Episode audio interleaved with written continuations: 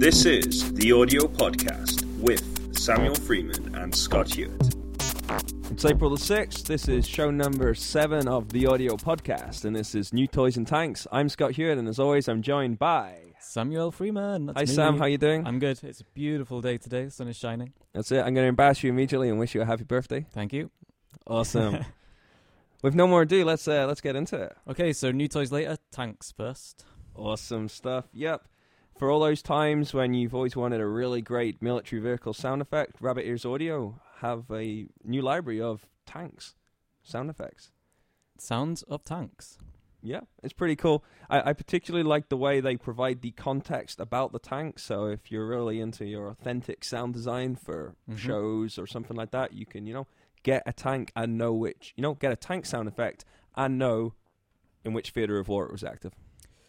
There you go. You wouldn't want to have the sound of a Russian tank when you're portraying an American tank, now would you? No, that would that would be wrong. Obviously, it, it's it's very detailed. They have a whole collection of tanks. Um, they actually spent a day recording this stuff, like and these actual tanks being driven around from a military museum, which sounds to me like an awesome day out.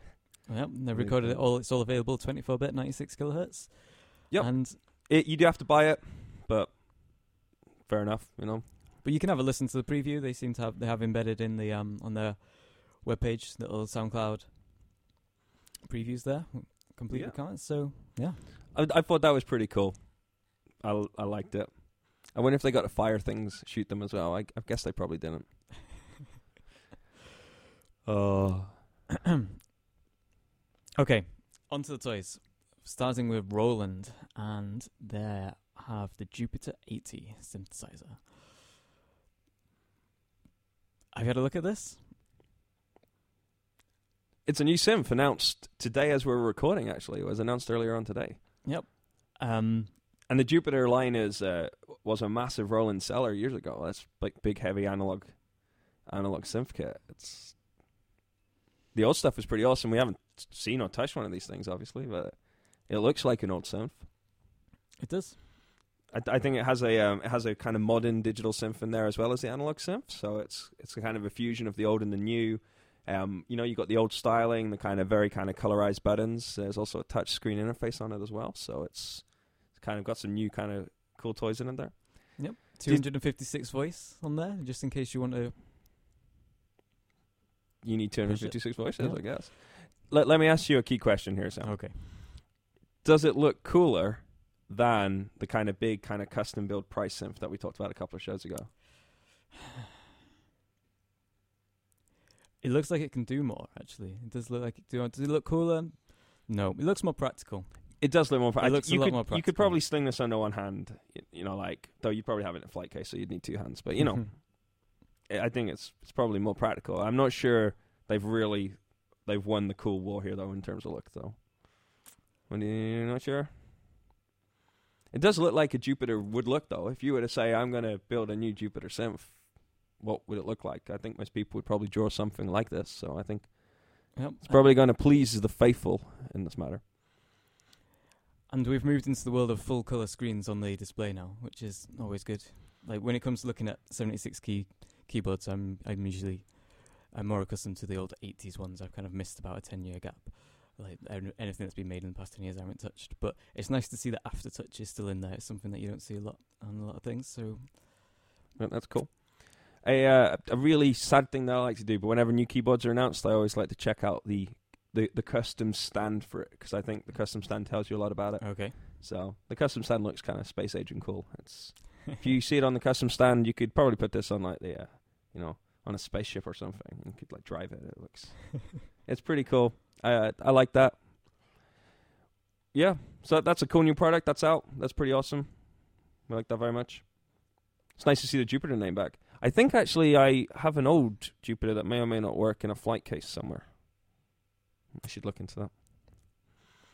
I'll let people know if I find it here. I find out. Maybe we can find something fun to do with it. very good. Um, also, uh, some new stuff out today as well. Uh, Korg rolling out a couple of new products. Um, I think Korg have really uh, learnt the, from the success of the Monotron. Because if you don't know the Monotron, that's not that's not new, but it's a kind of cool little analog esque digital, but it's digital inside, isn't it? I think, isn't it? They claim it's fully analog in there. I mean, I think there's the integrated circuits in there if you open it up and have a look. But You see, I think ICs integrated circles are digital, but yeah, they can be analog. So fair Yeah. enough. So fully analog. So on top of that, they've built a couple of other cool things. So we got the the Monotribe, which is analog ribbon station. So that's like a Yep. a new form of synth, another kind of small handheld thing. I presume it's probably going to be a fairly competitively priced item. It's like, I think that's why the Monotron did so well, isn't it? It's a great price. it was, yeah, It's a fun toy and it's a great price. it's a great sounding filter in your pocket. And so, yep, they've just expanded on that. You've got you've got the ribbon keys on there as well, which is actually my least favorite thing about the Monotron, has to be said. But you've got a lot more buttons and knobs to play with, which uh, I'm looking forward to hearing these things. I haven't seen any audio examples of this yet. Just lots of talk about the specification. But Yeah, that's true. Also, um, building on their wave drum technology, a new kind of uh, percussion synth with a pad that I think you can kind of hit with things. So that's always kind of fun just to hit things. I'm, I'm not. You know, for me, the Monotribe was the main thing of interest, mainly because I see so many Monotrons about the place. You're like, yeah, that's kind of cool. It's kind of fun. It's kind of cool. That could be fun sort of thing to look at. Ace. See. We're going slowly through here. Let's get on to the next one here. What are we on to next? Oh, this is awesome. That this is actually awesome. Um, I, I saw the announced video on this. Well, actually, I saw like a, a, a pre-release and spotted them spotted a video from them applying a couple of days ago, and then the the proper announcement was done today. And this is just awesome stuff. So, So this is the Dark Matter Audio announcing their DMA1, which is a box with inputs and outputs, a touchscreen interface, and a connector for a foot pedal. And if you're a guitarist, this is this is what you'll be waiting for. Th- this is the one pedal. This this is like the thing that replaces all of the pedals, but in an infinitely flexible way. It's th- th- this is like on stage DSP processing as we all knew it could be done, and has been done, and it looks pretty. It looks it looks awesome, basically. Does- It's not and it's not limited to you buy it as a box, but it's not a closed box. You can download new plugins to put in there, and the routing, everything is what you set up with the touchscreen. So you plug your guitar in, you have the signal straight through, then you just drag and drop with your fingers. Th- Their video is they have a great video which shows you about it, but it is literally as easy as some says. It's just like you want to put distortion. There's like a picture of a distortion pedal. You just drag it and drop it on the signal chain, and it's now there. You can adjust the parameters. If you want to have like process the guitar in two different ways at the same time Yep, in a more studio paths. technique, then you can split that up as well. There, it has multi-channel output on the other side of it. So I, so you could do that. Um, one thing that struck me immediately is you could possibly like have different kind of you know, I think this could be a really awesome performance box, and you could expand this in so many ways. Like, you know, I mean, it just, I'm really excited about this device. Actually, I can say that this is, you know, I, I wonder how well it will take off because they're not a big name, and you know, if something like Yamaha had rolled this out, then, you know, that would be the future, and there would be no question about it. That would be where we were going. But I just don't know if they're they're big enough to maybe hold the traction. I, I guess Apple could build this product. The iPad could Mhm. probably do this if it had a proper interface. Well, there's a lot of there's a lot of products aimed at guitarists in DSP world at the moment. If you think about the new VST amp in the Steinberg range, Yeah, and true. even with the iPad, you do have all lots of here's you know use this adapter to plug into your iPad and then use all these different apps with that. So that's all going on. This has it all wrapped up where it's dedicated to the job. So it's it's going to be more reliable and it's going to be less fuss. You know, simple but powerful. Yeah, and from what I can tell, they're they are a music. You know, they are an audio company. This is what they do. This is their focus. I, and I think that kind of pays off a lot. So, And you said so I'm, I'm going to tip this for great things. I think this is it. I think this is an awesome product, and I think it's going to be brilliant. And if, I really want to play. I, I disagree with what you said about if Yamaha had put this because if you think about the Monome, who who'd heard of the makers of the Monome, and that has you know you, it's it's a box with buttons on it and it's cool, and that's basically why it's popular. But Yamaha have a box with buttons on, which is cool, which is p- probably quite popular and successful. But is it- Snor- uh, it's Norion though. You couldn't expand that. That was like a, a very locked-in performance tool, i don't know But then the launch Novation launchpad, yeah, you see a lot of them about the place because they got the they got the pricing right on the product, which is and they came later, so maybe we're going to see more touchscreen DSP. Oh yeah, I think I think the I touch. think- You know, I I, think I'm. You know, let, let let's just kind of call it what it is. It's it's it's the iPad touchscreen with a proper box on it. Probably not built by Apple. You know, th- that's the kind of model they've pulled the sensible bits together. It's a great. It, Yep. It's an awesome product. M- my my fear is that they might not have the the kind of clout and the traction to actually drive their version to Mhm. dominance. But I I think we're going to see this sort of stuff because this is just. You see the video, it just looks awesome. Like it really does. And people are able to program, develop their own plugins that will work on this box. You'll be able to put, and so I guess it depends who and what is made for it. So who's making things? You know, if people say, "Oh, well, I could make a really great sounding plugin that would work inside that box," then that kind of thing might drive it forward. Yeah, no, I, I think I think you're right. I'm I'm gonna you know I'm gonna see if we can get these get these guys to come and talk to us about this. Or I'd really like to play with one actually. That's what I'd really like to do. you never know. You never know. But I think that's awesome. You should check it out. The links for the video will be online. Link to the company as well. Dark Matter Audio will be up, be up on our show notes as well. So check it out. It's it, it's well worth a look for me. I'm I'm really excited about this. This is the this is the thing that I've seen so far coming out this week that I've been like, wow, I really like this. I like what this is kind of doing. Yeah, Okay. it's awesome stuff. Um, but back into a more kind of you know, life, life sort of Worlds and the development of sort of stuff. Uh, Presonus have a, a a new one of their studio live mixers out.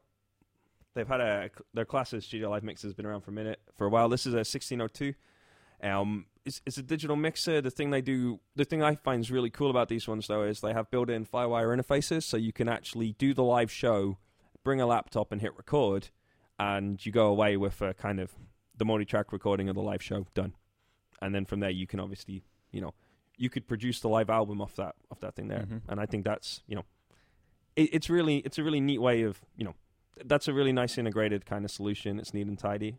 I, I like it. So where, if you were going to do that, so you've got this mixer, you, you're using it for live sound, you plug it into your laptop with the FireWire 400, and you get the audio through. What, which audio do you get through? Is that going to, is that settable within there? Are you getting it pre-fader, post-fader? If you're thinking of mixing this later, you might not want it to be exactly as it was on the live occasion. For you know, it's If, if my memory serves me correctly, I believe you get the post preamp okay. only sort of only in there. So you literally get the source that you can then remix. So you can then kind of build the remix from there as well if you want to. It also offers the opportunity to record the stereo channel as well as the actual channel ins. So So you, you could record the actually get the, Oh. the, the, the front of house mix as well. But it, it's important to remember if you're mixing the the live the, the, the amplified live output in the live setting isn't isn't generally a lot of use because if you're in a mid-size a small to mid sized venue, the actual acoustic sound coming from the front of the stage is playing a massive role in the actual. This is what you hear. Not to mention all the EQing and things you might apply to compensate for the room you're in. Yeah, I'm saying let's face it. If you're in a live scenario, you're amplifying the sound. You're just going to like cut notches out of the EQ where you need out of the frequency range where you need to, if you need to for feedback suppression, and or you might have some like heavy compression or limiting going over the top of the amps. You know what I mean? So the you know what I mean? It, it's a nice thing to have the stereo out there as a reference, perhaps, though, as to or as a justification. If you're, you know, it's always nice to have a show. This is actually what I was amplifying, so you can see it's, you know, the problem is on other things. It wasn't to Yep. do with my work, maybe. or as a quick fix solution if you if you are recording a band and you want and they want something quickly you can say here's that and you don't have to do anything extra to get that Yeah. I I think it's pretty, you know, it, it's it's pretty cool. It's pretty cool stuff. Um, at the moment, at the moment when I when I'm doing a, you know, if I'm doing a recording of a live band, then I actually have separate separate rigs. So I'll have a, I'll actually have, I I prefer analog desks, so I'll have an analog desk. I'll take the direct outs and you know, just push the direct outs into a separate sound card and do it like that at the moment. And I do I do it that way. I prefer analog desks just in terms of I like there to be dials and buttons that only do one thing, and I don't mind if the thing's big and heavy. That's a preferred way of working. That's Mhm. what I started on. I like it like that. Also, if it means there's a problem with I have a piece of kit, I have a potential of being able to save save the situation because I've never actually had to do it, but I could technically use the sound card to provide me a mix. Yep. If I have a, I have a set of backup preamps with me, so I can use the sound card to do an extra mix and do it you know, I could do it like that if the desk was to die, and if the desk died, I'd still be. If the sound card died, I could still do the front of house mix. So I kind of like the backup of having the two units separately. But then, You know what I mean? I, I think this is a really neat solution, and for the less paranoid, this hmm. could be a better choice. And we've been talking about live applications of this primarily, but it is called the Studio Live, which hints at the fact that this could quite happily find a home inside a Project Studio, because it's effectively giving you the mixer and the AID. So Well, definitely. So you can make the recording and then push the push the recording output back onto the back onto the console and mix it mix it back out through there, and then just record the stereo, record the stereo back in, perhaps. and it's got uh, MIDI control over a lot of the settings over main volume and effects and across entire scenes. So I'm I'm speaking without without being entirely certain, but if I remember correctly, it does integrate with their own. They they also supply their own kind of software recording suite with it as well, so you can use it as an audio interface. But they also provide their own recording suite, which I don't have a lot of. I don't have any experience with actually, but I would suspect there is an integration between the hardware and the software yeah, at a higher level, at a deeper level. So, you know, perhaps you can control panning and volume and such like that. I'm speculating now. Hey, if somebody out there wants to, yeah, PreSonus, come tell us. That'd be nice. and of course, I think it's a nice piece of kit. and nothing would be complete without the iPad remote app to control the whole thing. On the top there, throw it in. Excellent. Okay, Th- that's basically what you need for everything. You just an iPad remote app for everything. Unless you go back to the dark matter model and you just have like forget the iPad, we've got our own touchscreen interface and And it, it, just plugs straight into our DSP and yeah. Anyway, moving forwards, not backwards. Come on. Moving forwards, We've got Ableton, Ableton Live. Um, during April only, you can get you can get maximized. maximized. Yep, get That's Ableton nice. Suite 8 with Max for Live f- for free, which okay, I'm I'm a Max user. I program things in Max. Um, I used to make music. Now I make the Max patches. Um, Okay. and I've been interested I, for years. I've been kind of like keeping an eye on Ableton, thinking that looks like a great way of working with sound. But was always, you know, one step away from it. And then when Max for Live came out, I was like, this looks awesome. You know, this is the chance to get into live, get Max for Live. And the first thing that put me off was the fact that, oh, so I can't just buy, I already own Max MSP, uh, Max 5, but I'd have to buy two products in order to get them to talk to each other. I'd have to buy Ableton Live, and then I'd have to buy Max for Live. Put me off straight away. But now they're saying this month, get in there, and I can have them both. Yeah, I think it's like 550 euros. which is a, a kind of typical price for a professional for a a product of this sort. You know, you'd Yep. you'd pay that for Reason almost. You'd pay that for Max almost. I, I don't know. That's show my ignorance a bit now, but you're talking a few hundred quid for a piece of software. Yeah, that's- I, I, I've, I've never used live. I just, Mhm. it's one of those things I always think, you know, it'd be kind of fun to play with one day. And I think every time I'm like, oh, I've got a bit of spare time, a bit of spare money, and then I can probably get to that point and think, I'll do something else. Of course. That's just how I feel about this. You know, it's not a thing. Well, It's you know, it's just I'm, j- I'm just being honest. So so what we're saying. the look of judgment from Sam here is horrifying. It really is. It really is. Just because it's his birthday, he thinks he can just judge people. It's it's just it's just harsh. I want to hear. I'm, I want to hear from people who do know about Ableton. Let's who who thinks Ableton is the best digital audio workstation. Let's let's bring it back to the battle thing that we Oh, the DAW last time. battle. That's well done. Yeah, um, yeah, that'd be nice. If you if you want to get in contact with us about that, we've still got the Bitly um the Bitly link is there. Uh, Yep. Bitly slash DAW dash battle. That's the one. Let Fill us know why you think uh, we should be using live Or if that's too much trouble, use the Twitter, which is at the audio podcast. and there's always. Oh, what is the email address? Is it Show. Show. We have At the audio podcast. theaudiopodcast.co.uk. I thought you'd forgotten what email was there for a minute. What's email again? How does that work? How does that work? I was about. I was trying to establish how I could charade email. if anyone wants to send me a YouTube video of that, that'd be pretty cool. So I just look like that. You definitely got to mention in the show notes, even though it has nothing to do with what we're talking about. Mm. Okay, let's move on. So yeah, you got that, that story there. That's cool. Um, and into our plunder, is it not? Yes. The plunder. Roar. I'm just gonna laugh at this now. I think. Okay. Um, yours first. Okay, I was I was going going to let yours go first. Oh yeah, so uh, my my first piece of plunder. We have lots of pieces of plunder here actually. We have quite a few. Uh, first piece of plunder here is um, Sound and Music, who recently lost quite a big chunk of their funding. Who didn't? Well, Well, he Lots of people didn't, didn't, but they lost a lot more than a lot of other people did. But um, one thing they do do, which is a really cool podcast. Um, it it's really cool. You should go check out their podcast. There's a whole load of like new kind of cool music. I think you know some people might be interested. It's kind of sound art orientated, so they have a lot use a lot of the tools that we talk about. Yeah, go check it out. That's kind of cool. yep, that's a monthly podcast. That Do you? Um, So a YouTube video, the Mackie Mixbusters. This is a very entertaining video, um, short ten minutes, where they, um, two guys in lab coats From Mackie. from Mackie take four or five, five different mixers and put them through a series of tests in order to establish which is the best or which will break first. And yep, check it out. They they begin by plugging in a microphone and then walking away with that microphone whilst it's plugged into the and pulling it off the desk and Which is a fairly realistic situation, actually. very realistic and yep so it's quite interesting to see you know just from that there's some serious damage to one and they go on and it gets more and more horrific i think actually if you if if, if that was actually your mixer that was being put through these tests you well You probably wouldn't bother going and pick it up. I don't Nope. think. At the end. but if you're thinking of buying a small desk these are what, eight channel desks Yeah, they're all they're all kind of small, comparable channel desks. Um, very much kind of live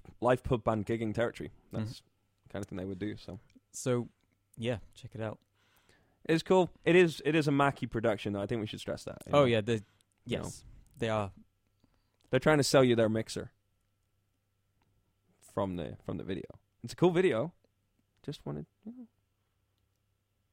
everyone's trying to sell you something scott So another really cool thing. Another really cool podcast. It's all podcasts for me. This I, I don't mind about that. Another cool podcast. The link in there is something called Rat Hole Radio, which is a kind of weekly uh, show. It actually goes live and then they put it onto a podcast, which is just a whole load of kind of open source, Creative Commons music. Um, it's a good laugh. It's a nice kind of spread of stuff. They also have their live show coming up. Their actual kind of live event coming up as well over the Easter break as well. So if you're in the UK, um, around the northwest, then that might be something that's worth checking out as well. You'll find the link to that is up there as well. So that's a rat hole. That's a rat hole radio, which is pretty pretty cool. Excellent. So that brings us to the end, pretty much. We've already. This is the point where we would talk about the digital audio workstation battle, but we've already done that. And So we just need to to do the sign off and that sort Yep. of stuff there. and introduce this week's tune. Yeah. So we've we had a little mention about the uh, Creative Commons stuff. So as always, you know our tunes um, our tunes at the end of the shows are currently coming from the CC Hits site. So cchits.net. You should go check that out. We actually had an interview with the uh, with the guy responsible for that earlier a couple on. of weeks ago, yeah. so you could check that out as well if you want to. Uh, yep, this week's uh, track is "They Live" by Indigo Seventy Eight, a pronounceable name. Hey. That's ace. We like that. So check that out. That's gonna probably start off maybe around about now. There it goes. There it goes. That's awesome stuff. Obviously, uh, this is the audio podcast. Uh, you can get us via Twitter. That's the audio podcast, or straight to the webpage at audiopodcast.co.uk. That's, yeah, that's true. You can get us through iTunes. Subscribe to the show, and then you'll get every episode the minute it comes out. I'm Scott Hewitt. I'm Sam Freeman. Goodbye.